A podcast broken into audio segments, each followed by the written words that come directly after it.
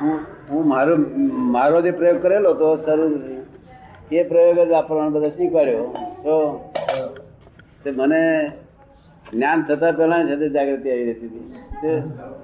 આમ જોતાની સાથે નેકેડ દેખાય.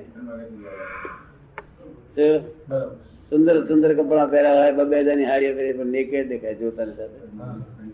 એટલે જોતાની હાથે નહીં જોતા હાથે બધું ફાવી દેખાય. અને તરત જ જાગૃતિ ઉત્પન્ન થાય નેકેડ દેખાય.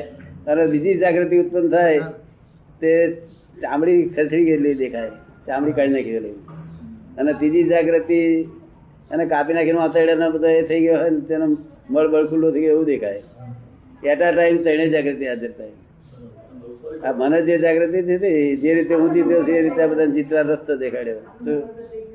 રસ્તો તો હોવો જોઈએ ને આપણી જ્ઞાન જાગૃતિ વગર તો કોઈ બને જ નહીં. જાગૃતિ વગર તો કોઈ દાડ બને આટલો જ મહાદુઃખ આટલો જ ભયંકર એ છે કામ બાકી બીજું કઈ છે ને? બીજું કોઈ છે નહીં. આ કાળ એવો છે આ વિચિત્ર કાળ છે ને બરોબર પહેલા તો લિપસ્ટિકો કઈ ચોપડતા હતા મોડે બધું પાવડર ક્યાં ચોપડતા હતા અત્યારે ના ખેંચા હોય તો ખેંચાડ કરે એવું બધું બજાર છે ને મોહ બજાર નથી એવું પહેલા તો હોય શરીર સારું હોય દેખાડ્યું હોય. પણ તે ભૂંડ જેવી દેખાતી હોય વાત થાય કે લાગે એટલે પછી ખ્યાતા નહીં. મોહ બજાર નથી અત્યારે મોહ બજાર જ છે ને. અત્યારે તો કદરૂપા મણા રૂપા દેખાય શું? મોહ બજાર. માં શું જોવાનું છે? ગંધવાળો નહીં ગંધ ગંધ. મને તો બહુ જાગૃતિ રહે. ખૂબ જ બીજા કેવા?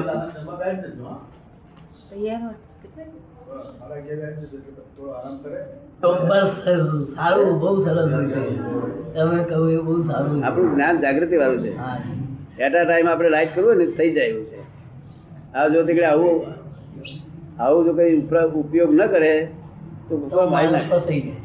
આપણે ઘણું શુદ્ધાત્મા જોયા છે પણ પેલું થવા ના રહે ને પેલું ના.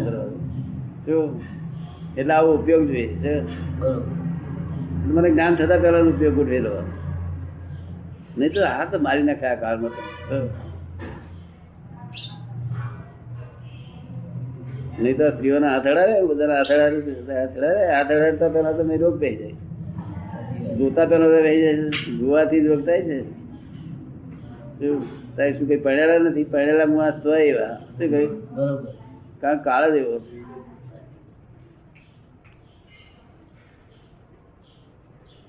ત્રિવિધન તમને યાદ રહેશે ભૂલી જશો.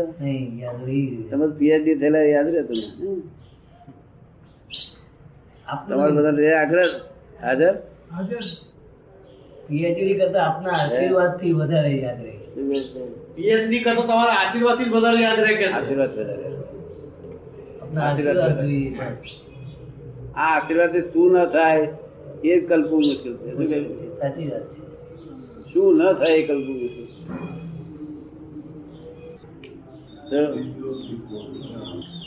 આ થ્રી રીઝન તમને તો રહી ગયા ને બધા? પેલું નેકેડ દેખાય. પછી ચામડી કસે પછી કાપેલું દેખાય. એટલો બધો વૈરાગ આ કાળમાં રહે ને માણસ નો એટલે આ થ્રી રીઝન બહુ ઊંચી વસ્તુ હમ. વૈરાગ રહે ને? તને જ્ઞાન હેલ્પ કરે છે બધું? હેલ્પ કરે છે? ના લીધું હોય તેને કરતા લીધું એ સારું હોય ને. તો બહાર નીકળે તેને મુજાયા કરે અરે માં પહેરશે હશે તો હોય. વાત સાચી છે. કાળ વિચિત્ર છે. અને જીવને બોન ના હોય. ને? બરોબર. માટે આ જાગૃતિ રાખજો. કારણ કે અમે આ કાળમાં કહીએ છીએ કે એક પત્ની વ્રત પાળે. એક પત્ની વ્રત તેને અમે બ્રહ્મચર્ય કહીએ છીએ. શું કહીએ? એક પતિ વ્રત પાળે તેને હા. બની શકે ખરું હે. પણ દ્રષ્ટિએ ના બગડવી જોઈએ. જમવાનું. ના બગડે? ના બગડે. ના બગડે. અરે કોઈ બગડી જાય તો તને ખબર નહીં. જવું તારે હા? એક પત્ની તને બ્રહ્મચર્ય કહ્યું છે આ કાળમાં અને બ્રહ્મચર્યનું ફળ મળે. બરોબર. શું ખોટું એ? વગર બ્રહ્મચર્ય પાડે સંસારી ધ્યાન બ્રહ્મચર્ય કહેવાય. એનો લાભ મળે એવું છે. પણ મન બગડે તો તરત પ્રતિગુણ કરવું જોઈએ. તને આવડે છે એવું પ્રતિગુણ કરતો? તારે ભાઈ નાનો તારે શીખવાડ્યું ના જોઈએ. તમે નાની પણ માંથી આ પ્રયોગ કર્યો. શોધખોળ કરી કે આ જ રોગ છે મોટો મોટો. સાચી વાત છે પણ મોટો રોગ છે. એ મોટો રોગ. પછી સહજ થઈ ગયો આમ દેખાય છે બધું ગંધરાજ દેખાય એક બે બે ચાર વખત ગટરનું ટોકણું ઉગાડવાનું હોય પછી પછી ના ખબર પડે પડે? ગટર આવે ના ખબર પડે? બે ચાર વખત ભૂલ થાય ગટરનું ઢોકણું ઉગાડીએ નાક નાક ગંધાય તો પછી તો આપણે ખબર રહે ને?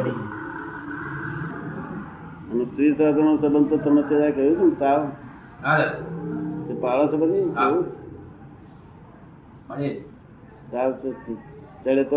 છો?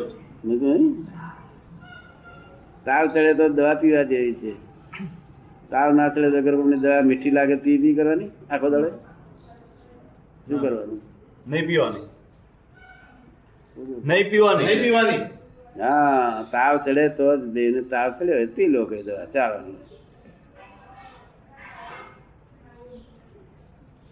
અને ભ્રમચર્ય પડાય તો એના જેવું તો બહુ સુખ. એટલે સુખની કહેવાય.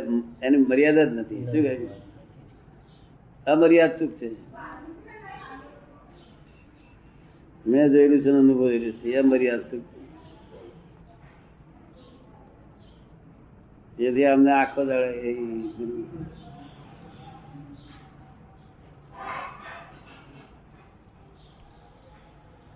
વિષય સાંભળે જ નહીં, પછી બાંધગીરી ક્યાં રહી? યાદ જ ના આવે તો પછી ક્યાં રહી